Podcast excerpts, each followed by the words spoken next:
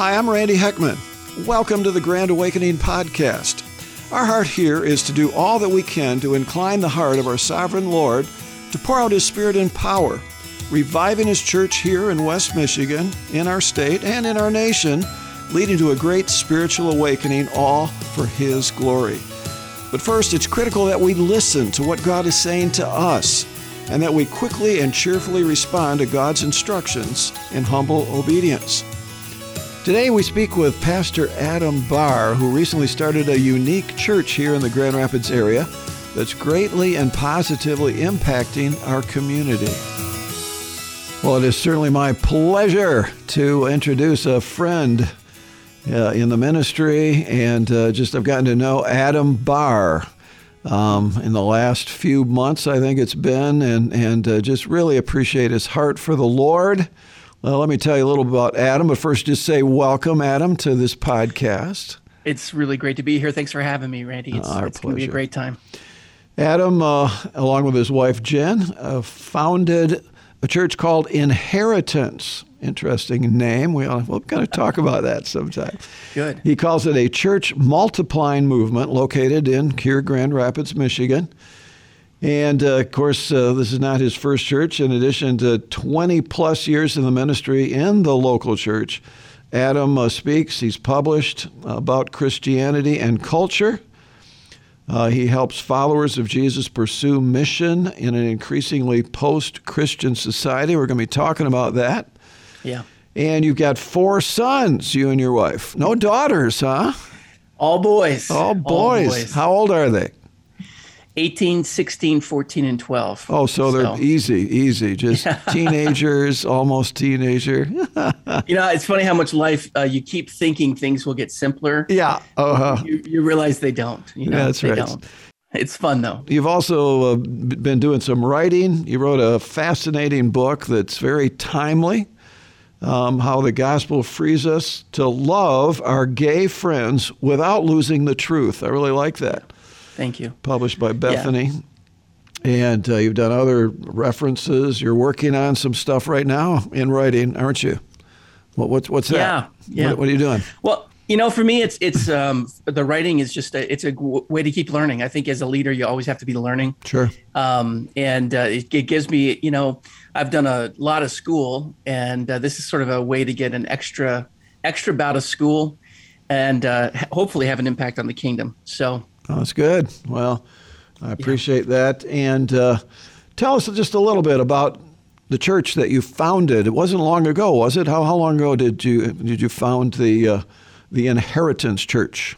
Yeah, we started Inheritance in January of this year. Wow. Uh, I had been for ten years at a church just south of Grand Rapids, in right between Caledonia and Middleville, and uh, was there for sort of a church revitalization project. Uh, we came in there in two thousand ten, my wife and I and our boys.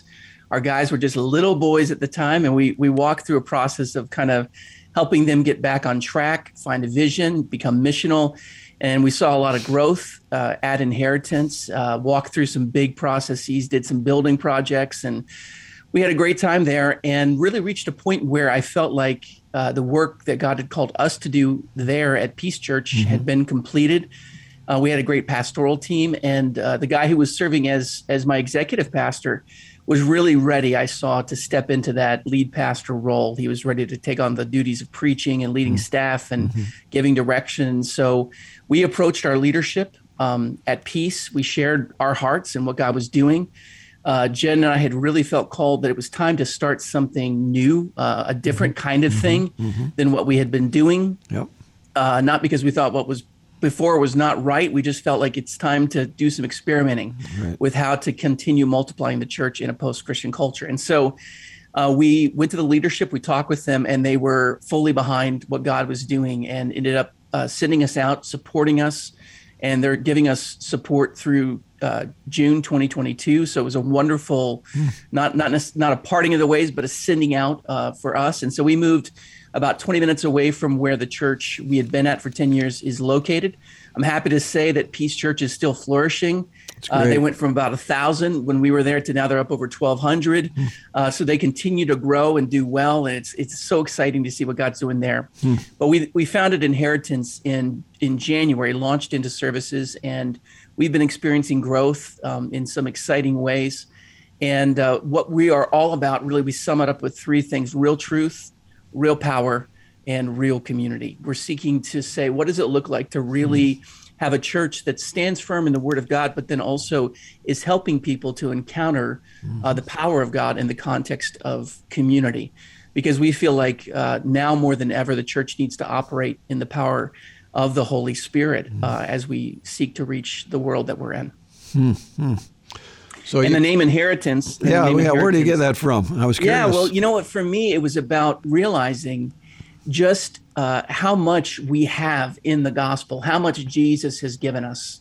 Um, you know, the cross is the very center of the gospel, but it's not the final word of the gospel. Mm-hmm. Jesus, who was crucified, was also raised from the dead. And when he was raised from the dead and ascended to heaven, he did this incredible thing. He took us there with him.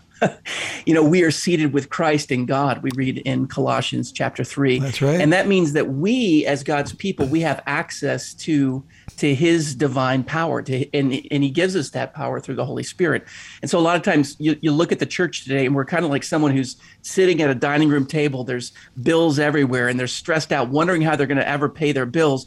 And they don't realize that sitting right next to them is an envelope with a check for five million dollars. Mm. Uh, all their problems are going to be solved. They have more resources than they're aware of if they just would, would realize it. So we want Christians to access the incredible herit- inheritance that we have in Jesus. And so we're really, we're focused on people, not as much on programs. We're looking at how do we ex- uh, help people accelerate. Many of them have the right beliefs, but getting them to the place of they understand how to access that power that we have through the person of the Holy Spirit. So that's that's in a nutshell what I we're love it. seeking. I love it. That's neat. Thanks, brother. Thanks. That's really exciting. So you've only been going for about nine months. You started in January.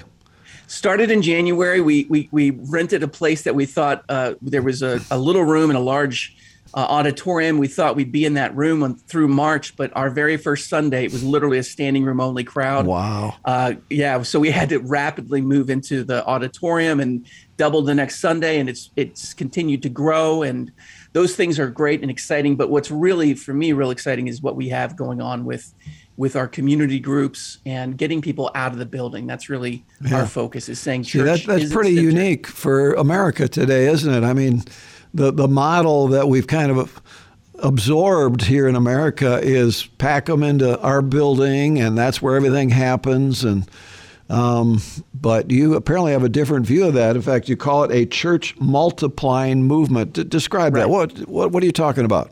A church well, multiplying us, movement. What is that? Yeah, yeah. It, for me, it's uh, there was there was a big um, a moment for me where I realized uh, in pastoral ministry where I realized you know there's a model that we have right now for church, and uh, if you do it well, you can grow a church. You can grow a church very. To, to be quite large. If right. you're yep. well organized, if yep. you provide the kind of programming that people want to bring their kids to, and you do those things. And that is one way to organize a church. And I think it it it bears it's it, it's borne a lot of fruit. So I there's nothing wrong with that. But as we look at the, what's going on in our culture, I think it's going to take more of a focus on people than programs. And for me, you know, you look back at the Reformation, and the, the story of the Reformation was the reclamation, was the reclamation of the doctrine that we're saved by grace through faith alone. So that that incredible doctrine of justification. Mm-hmm. I think um, that we are living in a season where God wants to radically activate the priesthood of all believers. I believe our greatest resource is the person of the Holy Spirit dwelling within the hearts of believers. And I think if we can activate people, and especially those people who are are hungry for it, they're in. I think a lot of those people, you know, in, in current church models, we take the people who are really committed and we say, okay, here's a T-shirt, here's a curriculum, go serve in this program and help sure. and, and volunteer, and, right. and hopefully one day you'll you'll tithe and mm-hmm. and you know you'll be you'll be a committed member at that point. I think a lot of times the, the, the benefit of that is that you give people purpose and direction, and you, you lay it out for them. But I think the danger of that is we pull people out of their everyday world. Mm. You know, the church was meant to be a people movement, right. uh, not an institutional mm. movement. And so for us, the, the idea of rapidly multiplying, it, it's centered in multiplying leaders and people who, who grab a hold of the, the vision of the church. Yeah. And, and equipping them and then supporting them so that they can do that in many places. So, for instance, we already have our first multiplication happening right now in Chicago. Um, there's a, a friend who's a leader down there. Uh, he's actually on our on our team, and he's he just started last week gathering a group of people uh, in his home who are uh, studying the Word together, uh, uh, engaging with some of the resources that we have, and and really uh, helping them to catch that vision that the the, the life of the kingdom mm-hmm. is lived outside mm-hmm. the four walls of a building. Yeah, that's good. That's good. Uh, I used to go to Crossroads Bible Church downtown. Rod Van Salkema, pastor. Great church. And in fact, I was on staff there for about six years. And uh, Rod said, hey, we're a ninety ten church. Only ten percent of who we are happens on Sundays. Right. ninety percent has to happen during the week. And don't Amen. View this as a stage and audience, folks. This is more like a locker room, okay? I'm the coach. You're the players. Get out there and get the job done. And it was just kind of funny. Uh, I interviewed him on a previous podcast. Even, uh, again, I'm an executive pastor there trying to manage the budgets. And he said, all right, for the next two weeks, just to underscore this point, don't even show up at our building here. Go to your neighborhood and, you know, communicate with neighbors. I was okay with that, okay? But then when he went on to say, and the money you were going to give to our church, give it somewhere else. That was a little bit hard for the executive pastor, but sure. It all worked incredibly well. In fact, one of those weeks was a, was Marcia and my fortieth wedding anniversary. Wow. And we did invite our neighbors. And as a result of that, a number of them came to faith in Christ eventually, and we were involved in Bible study and that sort of thing. So you're you're you're ringing the bell. You know, yeah. You talk, though, about a post-Christian culture. There are a lot of people that say, wait a minute, we got a lot of Christians in America. We're, look at all the churches we've got. We're a Christ. Talk, talk to us about that. Sure. Well, uh, we, we do have a lot of churches in America, but um, statistically speaking, uh, there are no more Christians in America than there were a decade ago. Mm. If you think about that, that's pretty stunning. You think about these huge churches that we have, these mega churches. So, you know, think about uh, churches around Dallas. You think about uh, some of the, the big churches in California and these these places where you can point to twenty thousand people who gather. Even in those counties, there's not a single county in America that has more Christians in it today than it did. Um, than it did a decade ago. Um, you can take a look at uh, the, the growth in, in churches in general, and I won't go through all the stats, but right now we're at a place where literally only one percent of churches in America are growing at greater than replacement rate. So that's, I, I'd say that's one thing. The, the first thing you have to do is say, okay, yeah, we do have a lot of churches, but um, are those churches growing? Your average church in America has less than one hundred people in it. Mm-hmm. So it's easy to point, especially in a marketing age and an age of social media, Uh, to these these mega places and these mega churches, but um, the church as a whole isn't in a really healthy place. And then you take a look at the attitude of our culture towards the church, and that's yeah. where you see major shifts happening. Mm. Um, you can take a look at kind of three big epochs in the history of our country, and there's there's the the period where the attitude towards the church was positive. I mean, you can even go back and you see guys who were deists like Benjamin Franklin and some of the other founders who said, you know, we need to be a Christian nation for this republic that we founded to work. Um, and so there was a positive attitude, and that really stretched through even mid-twentieth century. But then you, you take a look, and I, I look back at the moment like the, the British invasion, right, the Beatles, and, and this massive cultural shift. And there was a move from positive, like the church is a positive force, to more of a neutrality. Um, of course, anybody who pays attention to the news right now, you're going to take a look and see we've moved from the culture, especially the culture shaping forces of media mm-hmm. and education and government. And you you see there's a, a shift from the church being viewed neutrally to now really in many ways the church is at odds with where our culture oh, yeah. wants to go. Yeah. So so in that sense, that that requires a new way of us approaching people. It's actually an old way. It goes back to the beginning when we were sort of a minority population in the Roman Empire. Right. We've got to find a way where people encounter the church by encountering real people, because here's the news flash. Um, from a public uh, relations standpoint, we're not necessarily cutting it.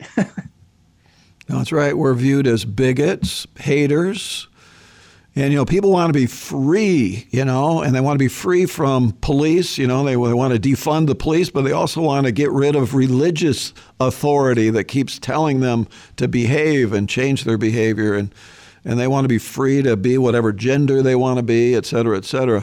And again, not right. that we hate them, but it would seem to me that uh, we, as you say, we've lost the edge.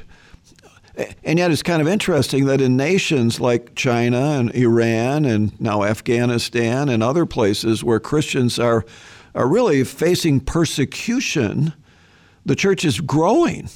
Yeah. But in America, where things have been easy and, yeah, I do, yeah, I'm a Christian, I, I go to church, I'm, I follow Jesus at least on Sundays, and the rest of the week it's pretty much about me. And what is God saying to us at this point in time? What what you know, what what is he trying to communicate to the to the body of Christ, to Christians in America, through what's been going on? And as you talk about the decline that we've had, what would you say that is on God's heart for us today? I think there are a few things. I think uh, one of the things that he's saying is that we need to reclaim um, what is the heart of our faith, which is an actual vital relationship with the Lord. Mm. Um, you know, in so many ways, the danger of institutional Christianity is that we become institutional units rather than people who are in a covenant relationship with the Father. And so you take a look at the entire inheritance of the gospel, right? What is it all about? Well, you can look through the entire Old Testament, and the whole message of the Old Testament is that when, when the kingdom of God comes, God's going to send his Holy Spirit. And it won't just be a select group of people who are the priests who take mm-hmm. care of offering up sacrifices. It's going to be every single believer. Go to places like Jeremiah where he says, you know, the, the Spirit will dwell in you and he will whisper in you, uh, whisper to you, go this way and not that way. Mm-hmm. Um, the the it, the it relationship, the intimate relationship that Jesus had with his twelve disciples, where they interacted with him and had an interactive relationship that involved him directing them and showing them things and helping them to go out on mission. That relationship was never meant to stop. It was meant to be actually accelerated through the gift of the Holy Spirit. True. And so so I think we as Christians, first of all, we have to get away from this idea that Christianity is about a set of act- ritualistic activities that we do. And we need to reclaim the inheritance that we have, that it's it. meant to be a vital relationship where we're walking just as Jesus did. He said, I don't do anything unless I see my Father doing it. Mm-hmm. We need to be doing that. So there's, in fact, at, at prayer meeting this morning that you attend when you're able to on Wednesday yeah. mornings, um, we talked about that thing and, and just that so many of the denominations, some mentioned this denomination or that or whatever, where they kind of push back on that third person of the of the Trinity. I mean, yes. yes, the Holy Spirit is part of that, but but just kind of a fearfulness or a sense that, yeah, we don't quite get that too much, so we're just going to stick to the Father and the Son. And uh, uh, but we desperately need, I mean, just look at the, the disciples, you know, they they were rather pathetic until Pentecost, and then they became very bold. Yes. And so we need that third person of the Trinity to be filled with that. I was thinking of John. One of my favorite scriptures is John seven thirty-seven. Those who believe in me, out of their innermost belly, says Jesus, will flow rivers of living water. This he spoke yeah. of the Spirit that had not yet been given. And right. we need those rivers, don't we, to talk to, Absolutely. lovingly talk to the people in our culture that need him. Yeah.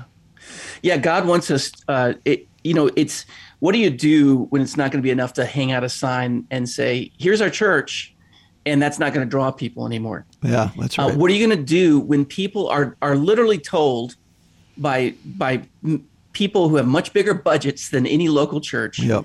Uh, they're given messages through the media and so many other places that Christians are a little bit crazy, a little bit dangerous. They're not really yeah. loving. They're yeah. kind of hateful. They're regressive. And there are these messages about what Christians are. And it's one thing to to put that and frame it on a T V screen. It's an, it's a screen. It's another thing if you actually meet a Christian, if you actually meet a, a person who loves Jesus, because the truth is we actually have something to give. Uh, we have real life. Um, and so so reclaiming the person of the Holy Spirit and the, the life of the Christian, I believe, is central because, first of all, because it allows us to be someone who's not just uh, executing a program. You know, everybody in our culture is used to being sold something. That's right? right. Yeah. You can't even open your cell phone and go on Facebook or wherever without being sold something. You face a thousand different commercials. Um, people in our culture are used to people saying, trying to convince us of their ideological position. We live in an age of just all kinds of ideology, people, people trying to get you to support this cause or that cause. And, and so us, if if we settle for, for marketing or ideology being the leading edge of how people encounter Jesus, we're just going to be one more voice in the marketplace. That's right. But if we actually can reclaim what I think our culture has lost, and that's the ability to make genuine human connection with people, and there not be an agenda. You know, there's not the agenda of I want something from you or right. I want you to be just yes. like me. Yeah. There's the agenda of the Father, a heart of love and compassion. Mm. I think we're going to have something that you don't see in the culture. Yeah. And I, don't you think that part of showing that love certainly is the relational piece, but there are so many needs in our culture as well. Absolutely. That yeah. we can begin to meet those needs. Like the early church, you know, as people would abandon children, they'd say, ah, we didn't want that female, and they put it on the city dump. The Christians would would adopt those kids and and meet human needs that are out there, legitimate human needs, just because that's what we do. Not that we want to ignore the gospel. We've got to do it, right? Uh, you know, by also, you know, with the content. The gospel has yeah. content. But how yeah. about the other piece, the piece of unity? You know, it seems to me that, that our arch enemy, Satan, one of his big agenda items, certainly one is discouragement in, in people, but another one is to divide and conquer. Yeah. To, to you know, separate. You know, how Jesus said in John seventeen, uh, three times in four verses, that will be one, and ultimately that, that will, may you may you be perfect, may they be perfectly one, as he's praying to the Father, that they will know that you sent me, says Jesus to the mm. Father, and that you love them, the world, as much as you love me. I mean, yeah. it's an incredible power, but we're, there's a lot of disunity, isn't there, in the church today? Well, there is, and again, that's, you know, you take a look at um, at the church and, and the danger of being in the culture mm-hmm. and being in the world and yet not of the world, that tension is always difficult for us. Yeah. And so the, the story of the twentieth century is is a, is really, in, in many ways, the church employing uh, the institutional approaches of the world, marketing, all these kinds of things, which obviously tools can be used in all kinds of different ways and right. be positive for us, right? So we're not anti-culture. The danger is when we become overly reliant on those things, then we lose our salt, right? Mm-hmm. And I would say that in the church today, one of the big cultural forces that we have to actively resist is the cancel culture of the world that's around us. Right. And because right now, um, people are making waves, and they're make they're, they're, they're you know, everybody can be a celebrity on a YouTube channel or on their Facebook page, and Uh, we they, they make waves. They usually don't do it by saying, oh, look at this person over here who I don't necessarily agree with, but they have a lot of good things to say. No, the way that people make waves is by pointing the finger at another person, calling them out, and saying why they're so wrong. Yeah. And it, to me, that's one of the most uh, discouraging mm-hmm. things in the church, especially the you know when you look at churches that are centered in a, a, a d- deep love for Scripture, a love for the gospel, an understanding of salvation through Jesus Christ. Right? There are so many of these Christians, and yet then we we divide ourselves up along these lines that we take as, I'm not saying they're unimportant, but they're definitely secondary, and somehow we import them into the middle, and then we we kind of be, we form a circular firing squad, and you see it happen all the time, and it it. it anytime I hear, especially, you know, uh, brothers or sisters with, with a big platform calling out other Christians, this kind of call out, yeah. cancel culture, yeah. I think we have to we have to just really yes. resist it. Yes, yes. I totally yeah. agree. I mean, Jesus in the Sermon on the Mount, he says, I tell you to love your enemies yeah. and pray for those who persecute you. I mean, th- these are people that are, you know, not on our side at all, but we right. do that for people who are on our side, but we disagree over this little doctrinal thing. Uh, again, well, truth is important, obviously. Amen. And, you know, you wrote a book on that, that issue of of what do we do with, with, a, with a Christian? Let, let's just deal with that for a moment, okay? Yeah. Yeah. I mean, there's a lot of division uh, in, in the church today as to same-sex marriage, Uh, gender, you know, changing your gender and being whatever gender you want to be and that sort of thing. Right. Uh, again, Jesus has truth. Marriage is created by God as between a man and a woman. We agree on that, right? Right. And uh, and yet someone who disagrees with us, we don't have to hate them. No. And someone who has, you know, gone through sex change or whatever, I mean, it, there is sin involved. But we're all sinners, and so we don't quit calling sin sin, but we don't hate the sinner. Yeah. Unpack that well, a little bit more. Yeah, yeah, absolutely. Um, and that's why we call it the book Compassion Without Compromise. Um, it's and, and we put the gospel at the center of it all, because the, here's the amazing the amazing message of the gospel is that we don't deserve God's love. That's true. We don't deserve his mercy. Every person left to ourselves, we des- we deserve God's judgment. Even, you know, my grandma, who I love, right? I mean, it doesn't matter how wonderful a person yeah. is in their natural self. All of us have chosen to go our own way, the Bible says. We've That's all right. sinned. We've all fallen short of the of the right. glory of God. Yeah. So that creates a very level ground for every single person. And what the gospel then does is say, but nobody has gone so far from God's will or God's way that they can't be welcomed back in through the doorway that the cross provides. That's so true. And that isn't just the basis of our salvation. That becomes the basis of our continued ongoing relationship with, with mm-hmm. the Lord. Mm-hmm. You know, we continue to be uh, saved by him. We, we continue to be sanctified by his grace. Yeah. Our status is radically changed, not because of us, but because of who he is. And so what that does, I, what it should do for every single person is give us such a deep level of of humility yeah. and compassion for those who struggle. Mm. Because if we, even for a moment, if we look at our lives, it just takes, you know, think for one second, where would I be without grace? Yeah. Uh, where would I be without the blood of Jesus? Mm-hmm. And that allows us not to approach any other person from a place of, of inherent superiority. Yeah. It allows us to approach every single person as someone who's simply been given a light that we want to share with them as well. That's really good, Adam. That's great. Thanks. So, Adam, you know, you're involved with this, uh, our weekly prayer meeting, you know, that yeah. our ministry is about seeking revival of the church, leading to an, a great spiritual awakening in our local area, spreading to the, our state, to our nation. What stands between where we are right today Mm. and that revival of the church, and then the awakening that we are we've been praying for? What's what what what has to happen? What's the pro, What's the obstacle that we need to push through as followers of Christ? I think we all need to push through the obstacle of Christianity as usual. That sounds simple. It's a it's a truism, but we. Um, A lot of us, we've been given this this idea that that that that uh, that religion is a slice of our life, that we show up and we do this thing, and it's the pastor's job to minister to me, and yeah. then I go live my life. Mm-hmm. But the real the real message of the gospel is that the moment you become a follower of Jesus, you have been given a ministry to reach the world. Mm.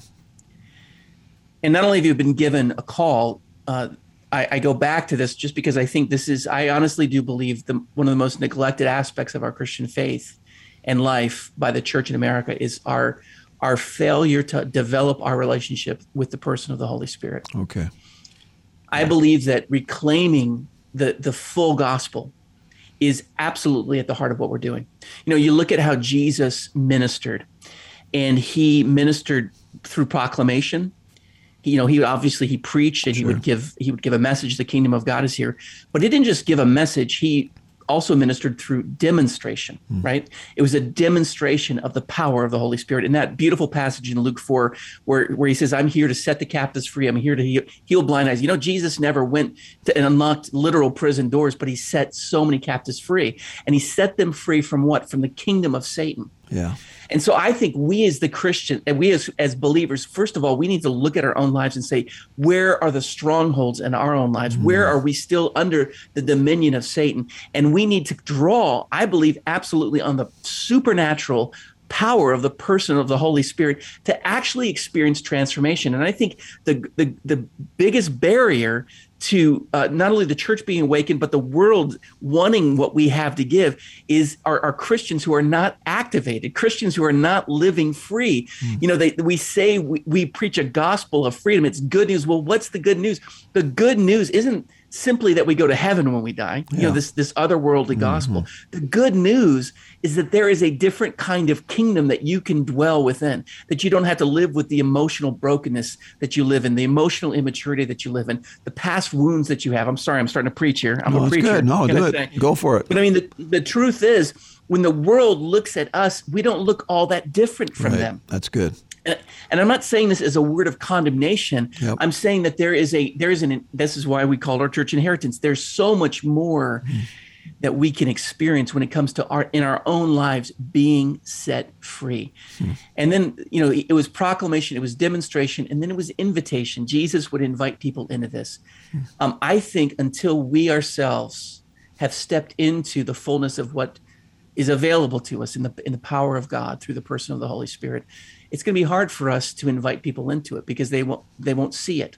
Mm-hmm. You know, um, about a year and a half ago, uh, I was in prayer, and um, the Lord just spoke to me in a really clear way. He said to me, "Adam, you're like," and this is after twenty years of pastoral ministry, and I was a I was I loved Jesus my whole life. I mean, I sinned, I fell short, and all those sure. sorts of things. But I was one of those kids who just I loved reading the Bible, and I loved.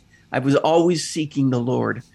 But he said to me, "Adam, you're like a, a someone who's offering people a tour to the peak of Mount Everest when you haven't yet been out of the foothills of the Himalayas." Hmm. Mm. Mm. Ouch. And that's, that, well, it sounds like an oucher, but it actually was an invitation. It was an invitation to experience more of who God is and what he has for us. And how did that happen for you? And it happened for me through the very thing that I'm talking about. Um, a deeper experience of the Lord's presence in my life, a, a deeper encounter with the person of Jesus Christ.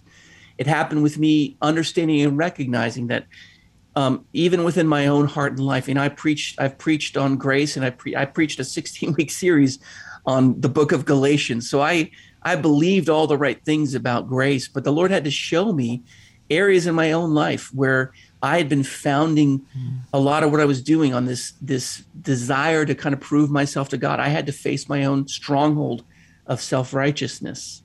I had to face my old stronghold of fear of rejection okay. and fear of man. Mm-hmm. And these sound like, these to some people, they might sound like esoteric ideas, but this, it, it's Jesus, you know what Jesus offered was actual new life. That was what, that's what, that's what made people want to, to step into the gospel.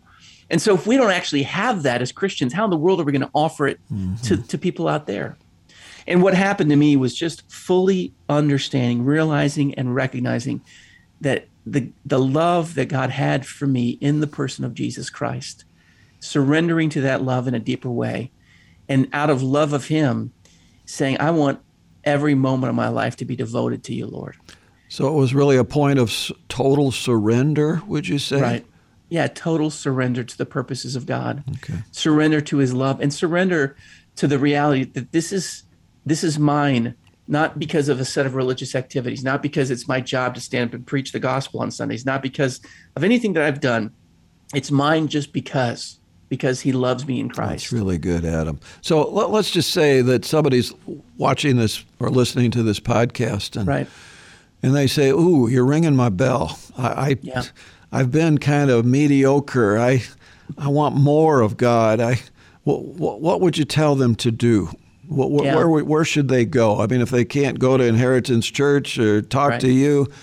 Where should they go to, to to move to that next step, to get that fullness of the Holy Spirit, to to get to total surrender of their life so that they're on that plane where they're they're being used by God in a more powerful way to, to impact the, the needy lives around them? I would say to go to the Gospels. Um, you know, when you read the Gospels, you're seeing a lot of things. But I would I would want to point to two things you see when you're reading the Gospels. One of the first things that you're seeing is you're seeing the heart of the Father. When you see Jesus, you see God. Mm-hmm. When you see how Jesus responds to people, you see how God the Father wants to respond to you. And in, in some ways, I, I would say, I've heard someone else say this before, that Jesus is perfect theology. So our view of the Father has to be fully understood through the lens of the ministry of Jesus. And so I spent like a year just continuously reading through the Gospels again wow. and again and again wow. and again and again. I don't know how many times I read through them, but just looking at Jesus and saying, what does this tell me about the Father? And then here's the incredible thing that Jesus said to us before he died. He said, I'm going to go to my Father. I'm going to give you my Holy Spirit. And then you're going to do even greater That's right. works than these. That's right. And so Jesus doesn't just show us what God is like and what the Father is like.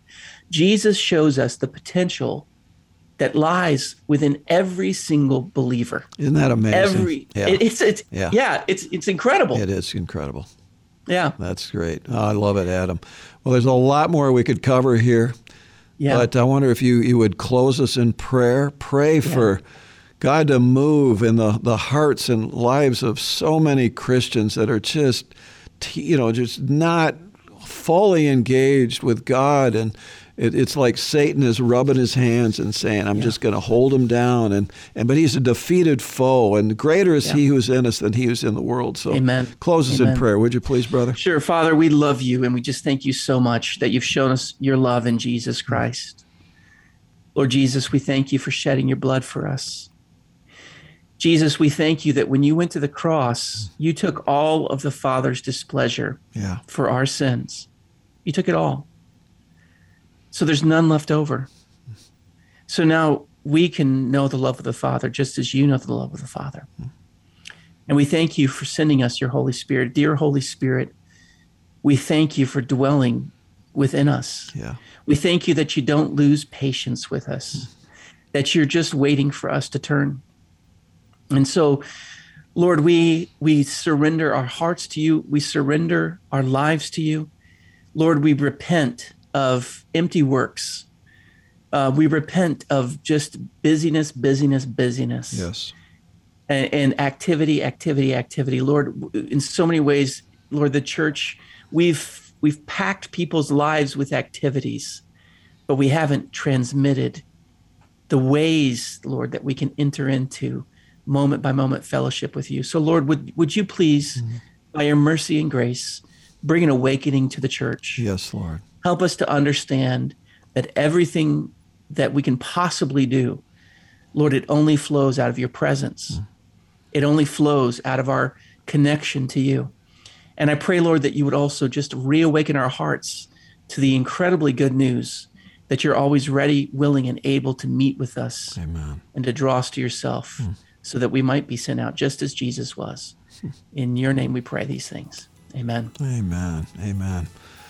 Adam, great stuff. Boy, God Thanks, bless brother. You and your church, Thanks, your friend. Family, thank you. Your ministry. I really and believe. Thank you for your work, brother. I just yeah. got to say to yeah. everybody who's listening, you know, Randy is the real deal. He has had an enormous impact on on so many leaders in the kingdom, and not least of, of which he's impacted my life. So, Randy, I'm I'm so grateful for you, brother. Well, thank you, Adam. But coming right back at you, I'm just so proud to be your brother and excited that you're part of what God is doing here in West Michigan. Amen. God bless thank you. you, sir. Thanks. God bless.